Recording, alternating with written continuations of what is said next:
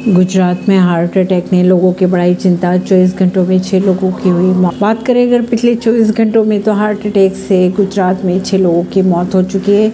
इससे डॉक्टरों और जनता में चिंता बढ़ती दिखाई दे रही है। मृतकों को कम उम्र के लोग बताए जा रहे हैं। बात करें अगर जामनगर की तो जामनगर में एक शख्स को हल्के बुखार के लक्षण और सिरे में दर्द की शिकायत के बाद कार्डिक अरेस्ट हुआ। इन चिंताजनक घटनाओं को देखते हुए स्थानीय स्वास्थ्य अधिकारी निवासियों ने हृदय स्वास्थ्य को प्राथमिकता देने का आग्रह किया है। परवीन सिंह, दिल्ली से।